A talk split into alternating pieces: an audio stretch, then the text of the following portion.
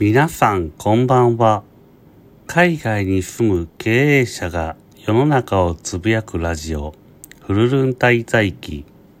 決めるのは私です。ということでですね、えー今日は最近最終回を迎えたドラマ、マイファミリー的な感じで行ってみました。あの声、あれですよね、あと、お風呂が沸きましたの声だったらしいですね。もう、びっくりなところで。もしで、ドラマ面白かったですね。えっ、と、まあ、芸人、今後ね、芸人が出てきたら、大体犯人かなって疑わざるを得ない状況だと思います。なんかテセウスの船のセイヤーあたりだからね、この説を疑って見るようになってます。で、最近香港は天気の悪い日が続いていまして、まあ、髪の毛が伸びたのもあるんですけども、まあ、電波がね、全開で結構大変です。で、まあ、話は変わるんですけども、最近ね、えっと、香港の会社の決算がほぼ終わったのですが、まあ、このコロナの状況に関わらずですね、あの、会社の方は大幅な増収増益でした。まあ、これも一重にあの、弊社をね、相変わらずご支援いただいているお客様のおかげと感謝の限りです。そして何よりも、えー創業からここまで、えー何も知識のないところから吸収して、僕のね、わがままを現実に変えてきてくれた香港の社員のおかげだと思っています。3月の決算を終えて大幅に利益が出たこともあってですね、まあ、今回その香港人の社員のね、えー基本給与を大幅にアップさせました。で、現在会社は8期目に入ってるんですけども、まあ、2期目に事業が拡大し始めて、えーその時人が必要になったので彼を誘いました。で、うちのね、えー会社の根本である金融の世界に誘ってくれたのもね、実は彼でした。で、以前ですね、えー香港のワタミで働いていた時に、で、彼店長だったんですけども、お客様が会計の時にアメックスのブラックカードを出してきたので、まあ、いくらくらい切れるのかっていうことで試したところ、まあ、お金取ったわけじゃないんですけどね。えーそ、まあ、それで50万香港ドルだから、まあ、今で1000万ぐらい切ったんですかね。で、すぐキャンセルしたんですけど、それがバレてクビになったやつです。で、ワタミをクビになった後に、あのー某大手保険会社で働いてました。で、僕が会社を辞めて何をしようかって考えた時に、まあ一緒にやりませんかと声をかけてきて、で、保険のライセンスの取得までの手続きとか、テスト勉強の資料とかを、えーいろいろ手配してくれました。まあそれがきっかけとなりまして、えー金融と、えー海外進出コンサルティングという形で、えー今の会社を起業することができました。で、彼からすると、まあ僕を誘うことでね、メリットがあったから誘ったんですけども、まあ、今の会社が大きくなったのは、まあこのね、えー小さな縁のおかげだったと思います。で、保険会社の人事評価というかですね、報酬体系はすごく合理的で、誘った人のコミッションの10%をね、受け取れる仕組みになってます。なんですけど、えその10%を受け取るためには自分にもね、ノルマがあって、それを年間で達成しないと受け取れないという仕組みになってます。なので、まあ、誘った方もですね、誘われた方も、えー頑張らないとその報酬を受け取れない仕組みになっていて、まあ、これってまあ他の業種でもね、活用できそうな人事評価システムになってて、すごくいいと思ってます。で、えーその、まあ自分もね、頑張らないといけないってあったんですけども、そのうち彼の契約数がですね、自分自身の契約数達成できなくなって、で、報酬を十分に受け取れなくなったところで、まあ僕の会社でね、まあアルバイトをせえへんかということで、えーアルバイトとして雇い始めました。と言っても、まあ今までね、えっ、と、ワタミの店長と、えー保険の営業しかやってこなかったので、全く知識がないところからでした。で、うちの会社は、まあいろんな会社の設立から、えー投資までサポートしているので、会計や監査などをサポートする仕事も、えー経理、えー貿易とか、えー貿易ね、あの、物を入れる仕事とか出す仕事っていうのは、えー彼が経験してこなかったことだったので、まあそういうのをね、いっぱい構築してきたので、必死で勉強したと思います。で、初めはただね、人が足り、人手が足りてないことを手伝わせていた感じだったんですけども、まあ彼にしかできないことをね、ビジネス化して、えー現在では事業の発射になっているものもあります。で、コンサル事業を大きくしながら、まあ飲食店も出店したんですけども、まあそこの責任者もやらせてました。で、そんな彼をですね、まあ10年近く見ていて一番思うのは、まあ彼はですね、自分が無能であることをね、あの、謙虚に受け止め止める人間で、まあそれが今の彼の成長につながっているんだなと思います。で、よく見るパターンで、まあ成長できない人のパターンっていうのが、まあ自分をね、上に上げるためにね、自分よりできない人とか、まあ人ができないところをね、取り上げて、えー、罵るというか、えー、馬鹿にする人は、まあ成長できないんだろうなと思ってます。で、自分よりね、できない人とか、できないことを見つけているだけなんで、まあその人自体のね、地位も能力も実際変わってないんですけども、まあその一瞬のね、満足を味わうためにそういうことをしてきてしまう人っていうのは、まあ今後も全く成長できないのかなって思いますね。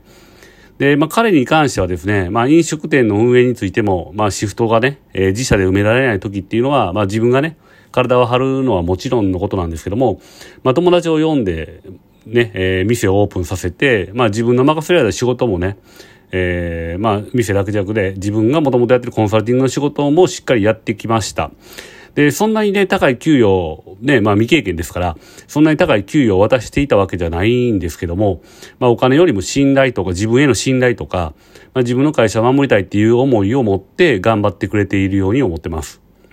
で、まあ自分のね、無力さと向き合って自分で学んで、で、時には仲間にね、教えを請いながら積み上げてきた結果が今に至ってるんだと思います。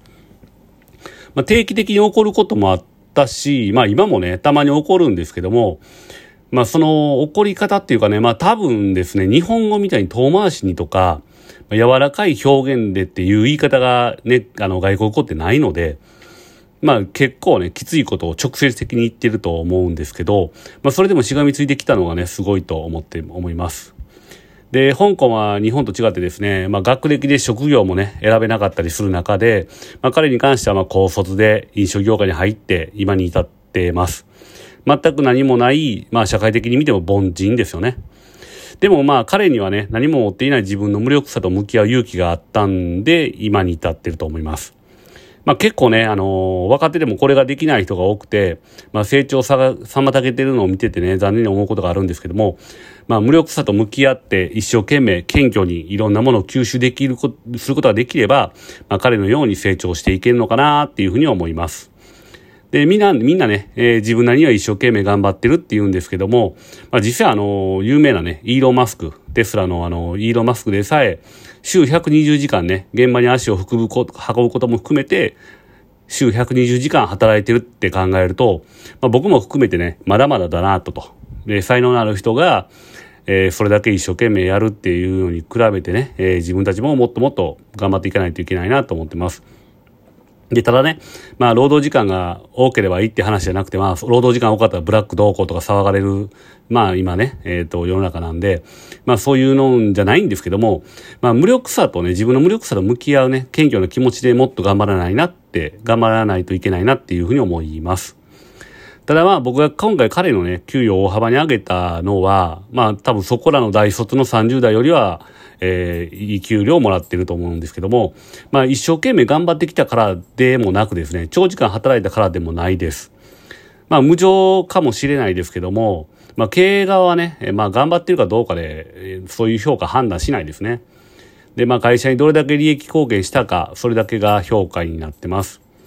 で、結果が出てない中でですね、みんないろんな言い訳したくなるんですけど、まあそれをしてもね、まあ大変やったなとか、まあそれ仕方ないなってね、心の底から思ってる経営者は実際いないと思います。